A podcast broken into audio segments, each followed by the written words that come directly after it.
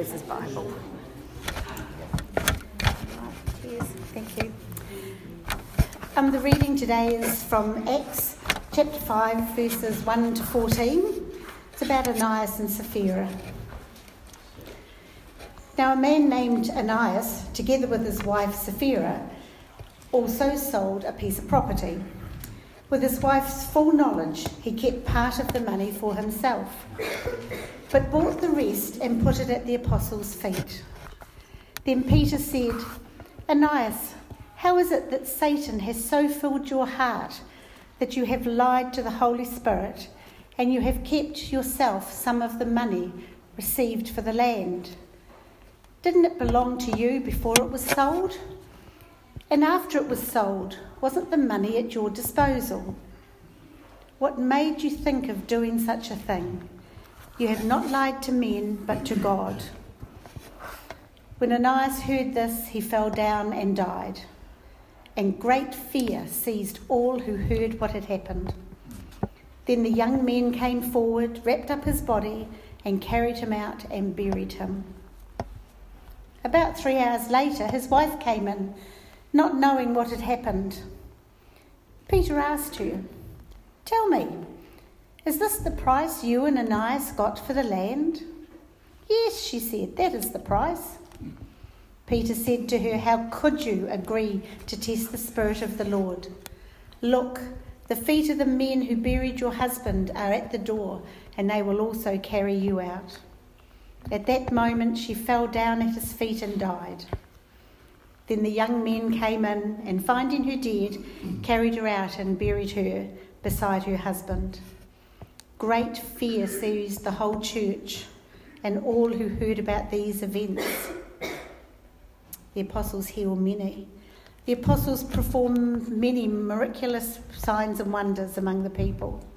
And all the believers used to meet together in Solomon's colonnade. No one else dared join them, even though they were highly regarded by the people. Nevertheless, more and more men and women believed in the Lord and were added to their number.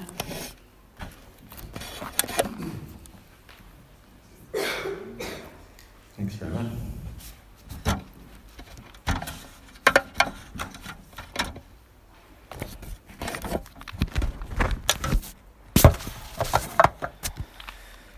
So this is uh, quite a challenging sermon, quite a challenging um, passage of scripture, and I have um, I sat and wrestled with it for a couple of weeks, and um, yeah, I will I'll explain to you um, the conclusions I've come to, and and yeah, it'd be interesting uh, your your reactions to the story. But first of all, we'll just remind ourselves where we're at. We're continuing our series on the book of Acts, and we've seen that the, the dwelling place of God is the church. That's us. We, his people, are his new temple. And that's um, a fundamental message of the book of Acts.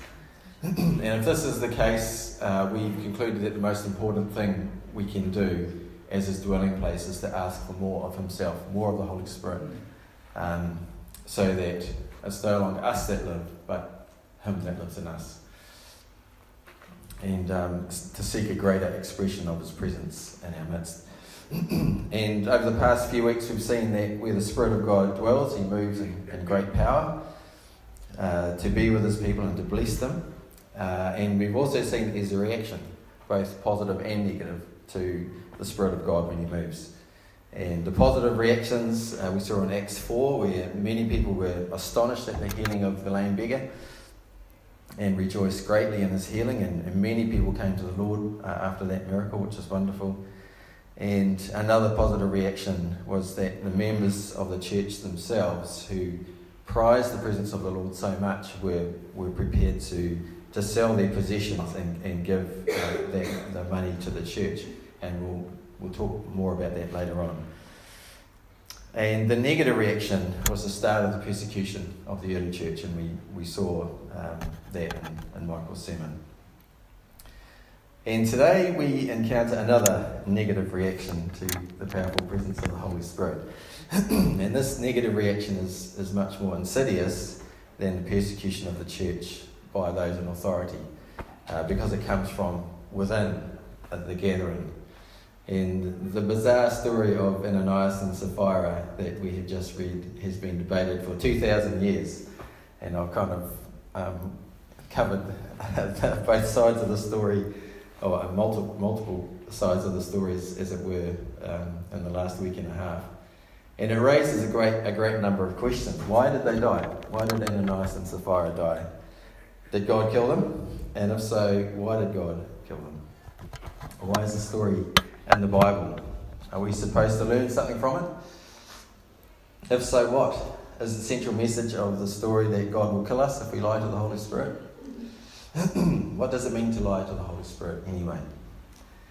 And the conclusion I've come to is that where God moves in power, like he did in the, in the early church, Pharisees are attracted.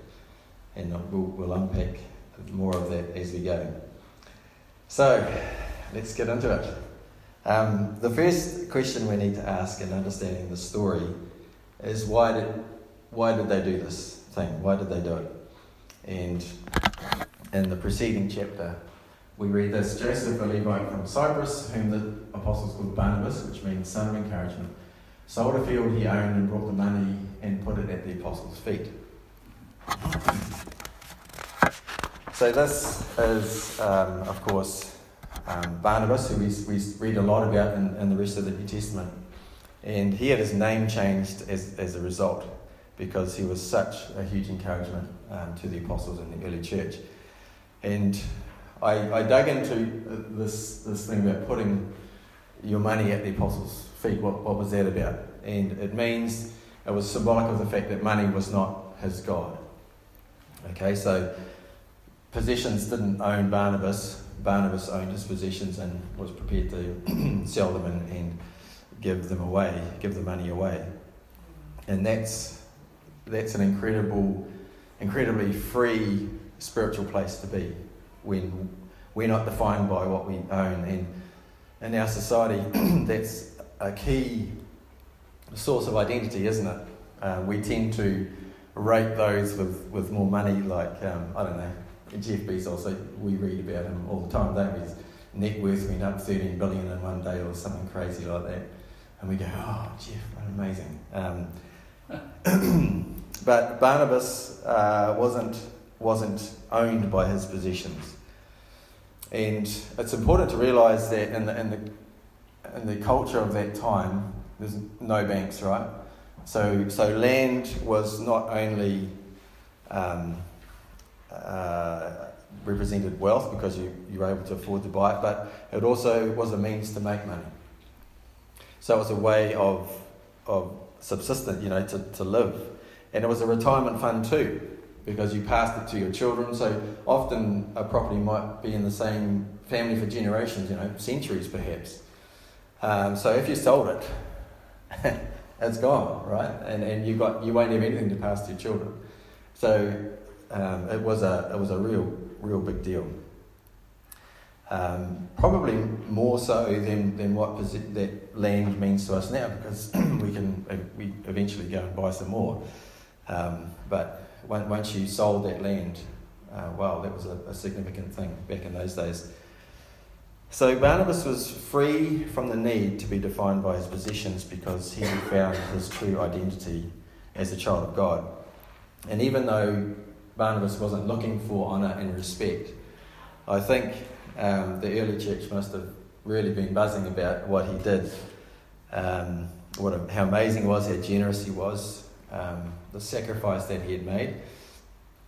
And the honour must have been the envy of Ananias and Sapphira, because in chapter 5, we read that they conspired to do the same thing, but they're going to hold a portion of the money back for themselves. And isn't it interesting? Um, this is a classic case of uh, when we strive to earn the adulation of other people, um, often it turns to custard. And it really turned to custard. In this case, super custard, I would hazard a guess. um, so yeah, and I've experienced the same thing in my life. You know, you're so desperate for other, especially when you're younger, you know, so desperate for other people to say how awesome you are, and then it just all tends to cast in and you look like a real fool.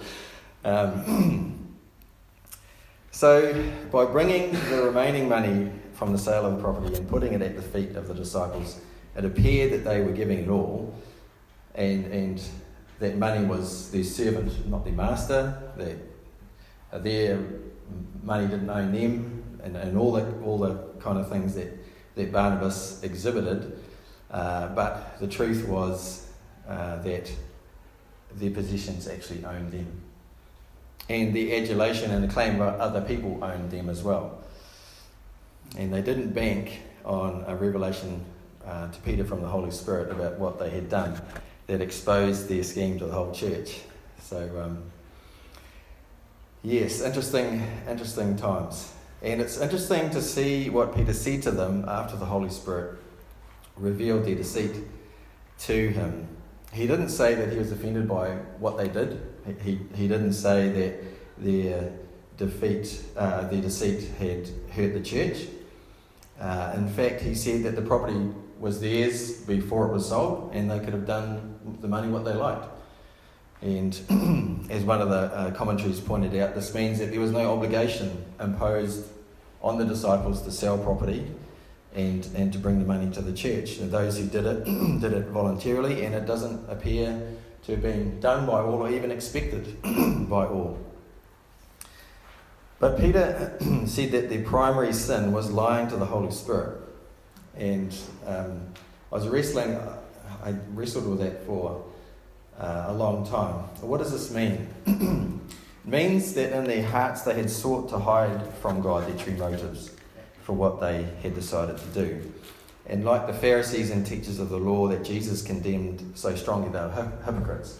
They were putting on, they were putting on an act. They wanted people to, um, they were presenting uh, part of themselves to people uh, which was different from who they were. They wanted to look like true believers, but they weren't. they desired the praises of men rather than the praises of God. Um, they wanted the credit and the honour for being givers, like Barnabas was, but they weren't true givers. They didn't give for God's honour and glory, they gave for their own honour and glory. They didn't give to benefit others, they gave to benefit themselves. so it appears that they were utterly captive to what money could buy them, which was reputation, honour, and approval. And they were completely captive to what other people thought of them.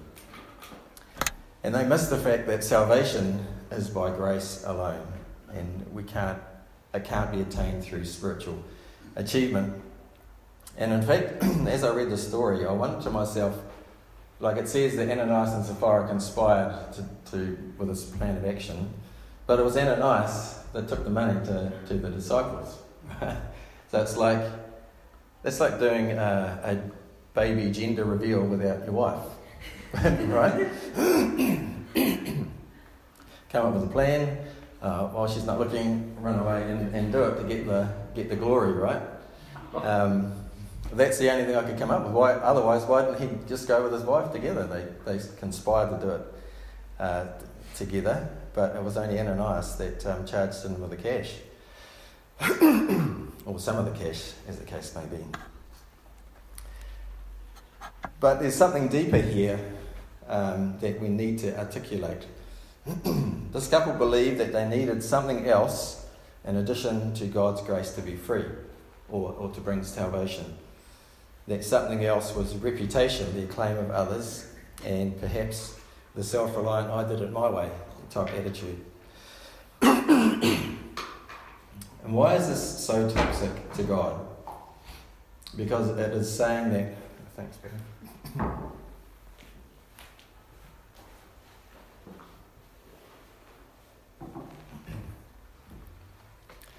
It's saying that the gift of a son is insufficient the gift of Jesus is lacking something. It's necessary to have Jesus plus something else. You put yourselves in God's shoes for a while. You've just given your, your precious only Son for the sins of the world to, to die on the cross. and someone says, Thanks, but that's, that's actually not enough for me. I need something else. I mean, I get mad thinking about that. So I can only imagine what, how God reacts when the attitude comes through in different people. but then I thought, which one of us has not conceived and carried out things so that others would speak well of us? Who is totally free here from living under the tyranny of other people's um, expectations or views or opinions of us? Who here has perfect integrity such as such that their outside life completely matches their inside life? Hmm. Anyone?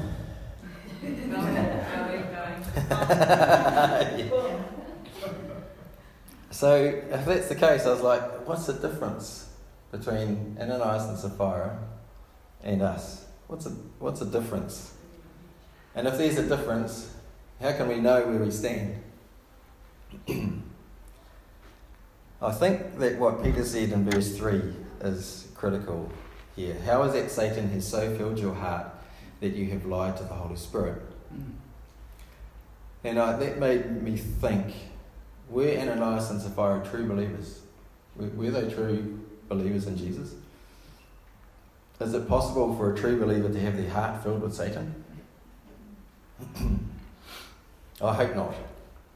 I can't see how that's possible. and on top of this, um, Joseph Prince believes that it's helpful to compare Acts 5.1 and Acts 9.10. Now remember when, when Paul was, was converted on the road to Damascus, there was another guy called Ananias as well. And he went and, and prayed for Paul, even though he was like terrified of doing that. And it says, but a certain man, so this is in Acts 5.1, but a certain man named Ananias, but in Acts 9.10, a certain disciple. Right? So one's a certain man, the other is a, other is a certain disciple. and he thinks that points to the fact that one was Ananias, the second Ananias was a genuine disciple, the first one wasn't. now, I'm not quite sure how much um, weight to put on that, but I think in combination with what Peter said about Satan filling the heart of Ananias and Sapphira, I think it's clear that Ananias and Sapphira were not true disciples. So, what were they? I think they were Pharisees pretenders acting the part of true believers, but they weren't.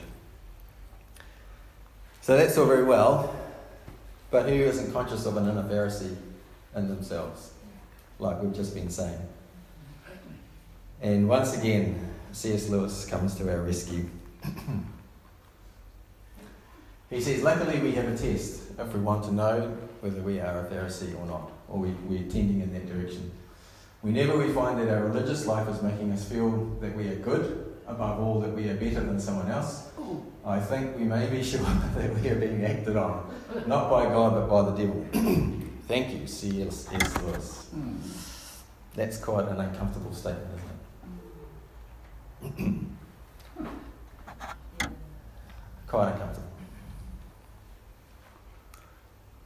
And another thing I think we can do because what we're trying to do is destroy the part of us or ask God to get rid of the part of us that wants to draw attention to ourselves, how good we are, how much better than we are than other people. Because that, that is essentially the core of what it means to be a Pharisee. I think another thing we can do is embrace those experiences in life uh, in which we feel that we have made ourselves look bad in the eyes of others, and, and perhaps even of ourselves. like, uh, I, I had a situation on, on Friday where I, I had some important uh, information to tell a client, and my team leader had been telling me, you know, bring them, bring them, but no, I'll just send an email, flick off an email. It didn't go well.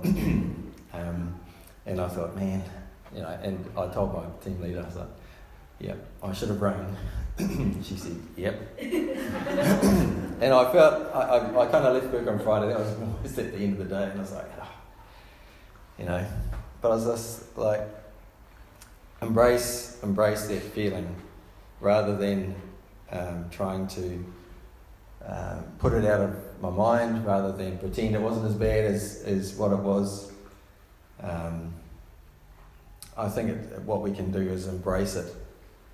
And, and even in those situations where we, we like completely lost our temper or something, or, you know, obviously um, we're in the wrong such that we had to apologize to someone and, and to the Lord because even though we're already forgiven uh, all of our sins, uh, I, it's really important that we say sorry to God.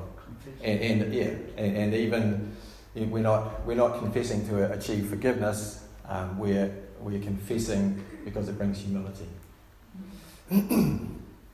okay, so I think that's really important that, that, that if we are in the wrong, we say sorry to the, to the Lord. Um, but then what we can do is thank Him for His forgiveness, that He holds us in that place of, of perfection in His sight. So, uh, yeah, I've, that, that's helpful for me in terms of dealing with those situations rather than something going around and around and around in your mind and, and you come it's on replay, replay, replay, replay, and, and you think, maybe I should have done that if I should see that. No, no, stop all that. Just say, Lord, I, uh, I did that and I had a shocker and I'm sorry for if I portrayed you in a bad light or if I'm, I'm sorry um, that I brought shame on your name or whatever. but even deeper, I'm also sorry for worrying myself sick over what someone else thinks of me. Mm. Right? Because that's the underlying, that's why that thing's going around and around and around in your mind. Because we, we worry, oh, I, that person might not think I'm good anymore. Ah, well, I'm not good. Simple. that's why I need grace. That's why I need the Lord. Praise you, Lord, that it shows me that I need your grace. Mm. Thank you, Lord, that you still love me and that I'm still perfect in your eyes because of Jesus' gift of perfect righteousness. And that's as, as we move our eyes away from ourselves and on to Jesus, we'll find that uh, the joy and the peace and the well being and the, and the approval of God, because that's, that's, that's what we have in Christ, right? The approval of God. that floods your spirit, and, and we'll stop that on replay. But let's get back to Ananias and Sapphira, and let's um, come to the real crunchy part of the story. Um, when Peter exposes Ananias' plan, he falls down dead. Now, initially, when I looked at the Greek word for fell down, uh, used here, it means to fall prostrate, or of those overcome by terror or astonishment or grief. And it's the same word used in Revelation 1 17. uh, this is the Apostle John when he, when he saw the vision of Jesus uh, you know, the eyes of fire and his, and his, his hair's white as snow. When I saw him, I fell at his feet as though dead. It's the same word. And initially I thought, well, that's a response, right? So it's not necessarily that the Holy Spirit administered um, the coup de grace, as the case may be. It could be just that, that, that they were overcome with terror and, and fell dead. Um, but then I, I, I felt, well, I better go and look at at how this word is used in the rest of the New Testament, and I did come up with Hebrews 3:17. Now, with whom was he angry 40 years? Was it not those who sinned, whose corpses fell in the desert, in the wilderness? So the same word there, fell, is the same word that's used for Ananias. So I think it's clear to me that in answer to the question, who killed them? Well, God did. God brought judgment on Ananias and Sapphira. And any other explanation runs into the difficulty of trying to explain Sapphira's death, which Peter predicted, right? So, so Sapphira came out, he gave her an opportunity to say, well, actually, no, it's not true. But she didn't, and then again. so it's quite the weighty story, quite a sobering story. But if this is the case, wasn't the Lord a bit over the top here? Didn't the punishment outweigh the crime? I've been reflecting on this question uh, for quite some time. And it seems to me that God is particularly sensitive to any belief that would seek to supplant what Jesus did with anything else. And that's why Jesus was so vocal against the Pharisees, because they completely rejected the need for a Saviour, because of their supreme confidence in their own goodness. And this is from Luke 20 45, where Jesus said, While all the people were listening, Jesus said to his disciples, Beware of the teachers of the law. They like to walk around in flowing robes and love to be greeted with respect in the marketplaces and have the most important seats in the synagogues and the place of honour at the banquets. They devour widows' houses and for a show make lengthy prayers. These men will be punished most severely. it's not. I think widows are vulnerable women. Uh, perhaps, or took advantage of them in other ways, um, which again would make them hypocrites because they're, yeah. I mean, I, I haven't studied that in particular, but I think that's what it means. So again, it's not necessarily those people who we would think, um, in our view, um, should be punished most severely. It's, it's the people that desire the praises of others. Look, look at all those um, aspects of what Jesus said that, that they want the respect and the acclaim and the admiration of others. so, um, so this attitude, this Pharisaical attitude, negates Jesus' sacrifice. And not only negates it, it says it's not really worth anything because they don't need it. And that's, that's what God is, it seems to me, is very sensitive to. so while it looks um, bad from our perspective, like God has administered it out in uh, over the top punishment, from God's perspective, who looks at the heart, uh, it doesn't look bad. and then it struck me that it seems that God is very sensitive to the weeds of this belief growing in the hearts of his children too. And while it doesn't result in judgment for those of us who rely on Jesus' righteousness, it does result in discipline. and I thought about my own life, and I know that at one stage in my life I definitely supplanted what Jesus did for me in the cross to some extent with my desire for marriage. So I was basically saying to God, thanks for Jesus, but you need to give me marriage as well. In other words, thanks, Jesus, but it wasn't enough. I needed the grace of God and a wife. Yeah. I can laugh about it now. It wasn't funny at the time. and the result was that God was prepared to let me live in the pain of loneliness for 20 years until I, he led me to reject the idea that God needed to do anything else to prove his love for me. Now, is that over the top? it was a long time. It was. 20 years. 20 years. It was hard. Yeah. But look what I got. um, was that over the top? Mm, that's right. That's right. but that, what I, that was such an important thing for God that He was prepared to allow me to go through that. So was that over the top? Evidently not. He made a bit of man out of it. Right? Yeah, with character, right? a bit of a character there. but uh, more than that, I'm, I'm actually very grateful to what God showed me uh, as a result of that very difficult experience. because I understand grace in a way that I never would have. And then I thought about all the stories of, of the Christian leaders who have been publicly exposed as hypocrites because they were doing all sorts of hideous things behind closed doors, claiming that they were godly. They were hypocrites too, right? And it would seem that God is prepared to accept the shame and humiliation of his, of his church by disciplining, or perhaps judging in some cases, these men rather than tolerating what they were doing. Oh, you think about the damage that that um, those kind of um, stories have caused uh, the gospel of Christ uh, all across the Western world. now, don't hear me saying that every type of suffering in life is the result of God's discipline because of our own, perhaps, idolatry.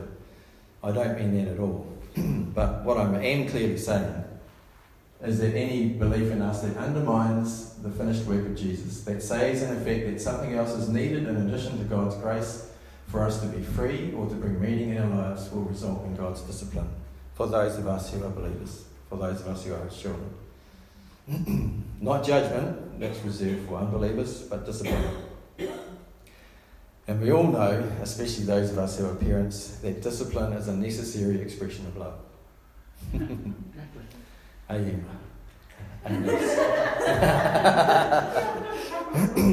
it's a necessary expression of love. It's hard though. It's hard. It's hard. It's hard to discipline it is. children at times because yeah. you want also their love, but sometimes you've got to be tough. Mm. And then they look at you and go something, something, mm. and you're like, oh, okay, well, God, I still love you. yeah, yeah. But that's uh, that's can also be a healthy thing where, where what's as a kid, you don't see that your parents disciplining you as they're showing you they love you. Yeah. You just think That's a good picture, right? Don't no. you can see that. Your mom saw it. Witnesses. So to dis- not to discipline is not to love. And I, yeah, I totally with you. I find it very difficult to, to, to discipline Nadia and Kezia. But man, if you don't, it's not good. It's even worse. Mm. So rather than resist or resent this discipline, I think it's far more beneficial to cooperate with the Lord and embrace this process by asking, as David did, Search me, O God, and know my heart. Test me and know my anxious thoughts. See if there is any offensive way in me and lead me in the way everlasting.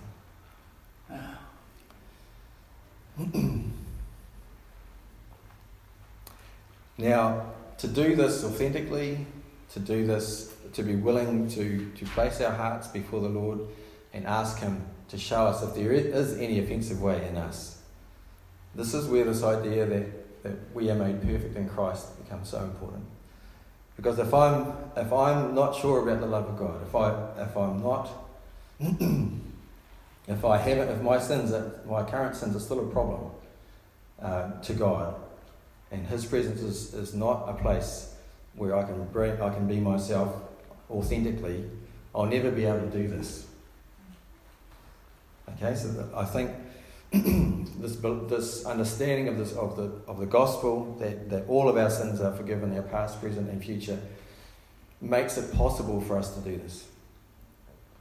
and, and the Lord um, kind of brought an example to my mind as I was going for a run um, this afternoon. Um, you know, I, I've loved, um, although it's been difficult, I've loved um, starting Abide Church with all you guys, and, and it's been wonderful, and uh, I've, I've learned so much, and it's wonderful to to be able to um, chart our own course, as it were, and, and to seek God's will for us as, as, a, as a small part of His body. But the Lord showed me this afternoon as I was going for a run that, that part of me uh, desires. Uh, to, to be able to say, for, for our Abide church to, to grow and flourish, and then say, hey, look, you see, you guys, that's how you do it. Right? and that's what the Lord showed me this afternoon. And I was like, well, Lord, what I'm going to do um, at the end, I'm going to pray that the, the Holy Spirit of God will not only uh, express Himself in a greater way in our church, but also in the churches of other others in, this, in the city. So that's one way I can cooperate with the Spirit of God and, and weeding out any kind of residual Pharisaism in my, in my life. Now, I can't do this if I'm not confident that, that God still loves me, that it, it's all good with, with me and God. That I can't do this if I, if I believe, uh, if I don't believe that God's presence is a safe place for, for me to be myself. so this is, um, I think, a really important um, outcome, a cooperation with God um, for spiritual growth, uh, to allow Him to search our hearts and to weed out any offensive ways in us. so, what are the messages of the story of Ananias and Sapphira? Well, I think it's pretty clear that the, the church was terrified. it says that, that not only were the church terrified, but um, some of those who were going to join them uh, didn't join them because they were so terrified. It's like, man, I ain't going near those guys. yeah, yeah, yeah. Look at Ananias and Sapphira. So there was, there was, um, and, and I guess it, it, what this means is that it's very dangerous to reject the grace of God. Ultimately, a rejection of grace will result in judgment and eternal separation from God for those that don't believe. But even for us who do believe, the deceitfulness of our hearts means that we are often blind to the Pharisee within us. and this is, uh, can be quite alarming when, we, when we, the Lord reveals it to us and ourselves. so, as we seek a greater expression of the Holy Spirit in our midst, um, and as we have been doing that, we've seen good things happen, and we can expect many more good things to happen. And, you know, really encourage you to uh, pray for more of the Holy Spirit in your own life, a greater freedom um, for the Holy Spirit to move, um, and also for our church. And, and as I said before, pray for other churches in our city so that it's not just, um, you know, us flourishing uh, by the grace of God, it will be all churches flourishing. but as, as I said in the, in the title of, of, this, of this sermon, I think it's important that we also ask God to protect us not only from Pharisees joining us from the outside, like Ananias and Sapphira joined the early church, but also to ask God to keep our own hearts pure of Pharisaism. And there's no more effective way of shutting down a move of God than by the Pharisaical spirit.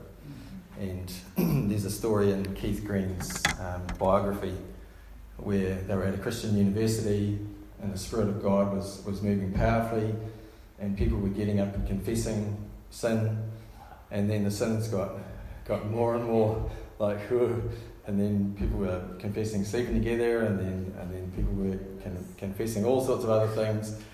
And then the, the head of the university came out and goes, Okay, that's it. This, this is stopping now. We're shutting this down. And boom, that was it.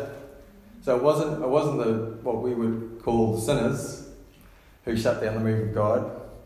It was the Christian guy who was concerned about how the university would look from the perspective of other people. Oh, if people find out about that, we'll lose students and, oh, stop.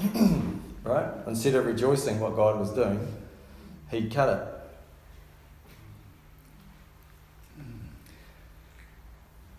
so, what is the cure to the weed of Pharisaism that lurks in all of our hearts? And I believe it's a greater acceptance of grace. And, and like I was saying before, this, this belief that the, in Christ all of our sins are forgiven creates a safe place for us to live authentically before God. We, we, we don't have to hide anything from God anymore. Why? Because we're already forgiven. Jesus has already been punished for everything we've ever done. So let's bring it out. Let's, let's, if, if, the, if we're conscious of, of the Lord saying, ah, there's something there, okay, Lord, there you go. What's there? Reveal it to me. and the definition of grace is unmerited or undeserved favour. and therefore, when we say, May the grace of our Lord Jesus Christ be with you, which sounds awesome, and I've always loved it, we are actually saying, May the undeserved favour of our Lord Jesus Christ be with you. We are proclaiming our undeservedness, and yet also proclaiming that we can still receive blessing from the Lord because He is good. And I don't know about you, but there's a little bit of something in me that doesn't like proclaiming my undeservedness. I like the favour bit, it's good.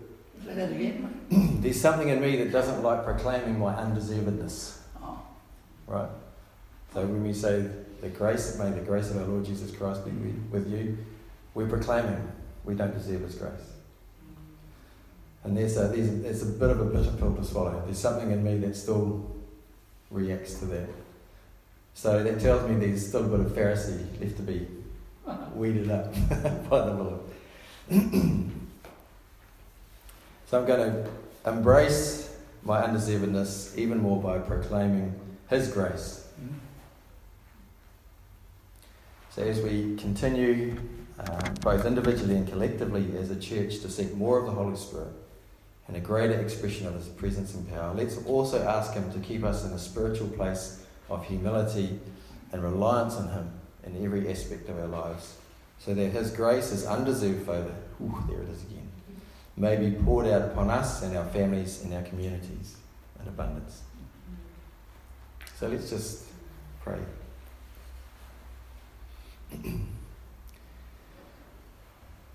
Lord, we thank you for this sobering story that we read in the scriptures, which tells us first and foremost, Lord, that it is dangerous to reject your grace.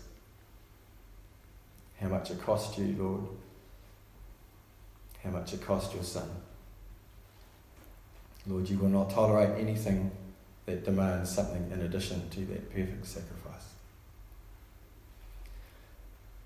So, Lord, we ask you to keep us in a place of humility, of orientation towards you, of, of living authentically before you, of allowing you access to our hearts, allowing you into those areas of our lives that maybe we haven't ever allowed you in before. Lord, search our hearts and examine us and see if there's any offensive way in us and gently remove that from our lives, we pray.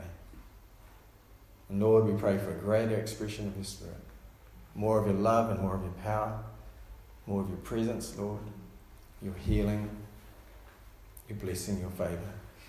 We ask that for ourselves individually and as a, as a congregation, a church. We pray for every church in this town where those of your family gather. We pray that you would flourish them, Lord Bless them with your presence. Cause your grace, your undeserved favour to be poured out in abundance upon our brothers and sisters and other congregations, and especially, Lord, of, of the Church of West Hamilton. Lord, we pray especially for this, this congregation, our sister congregation, Lord. More of your spirit, more of your presence, Lord. So, Lord, we thank you for your word to us. Lord, may we Remain in your presence, reliant on your grace. In your name we pray, Lord Jesus.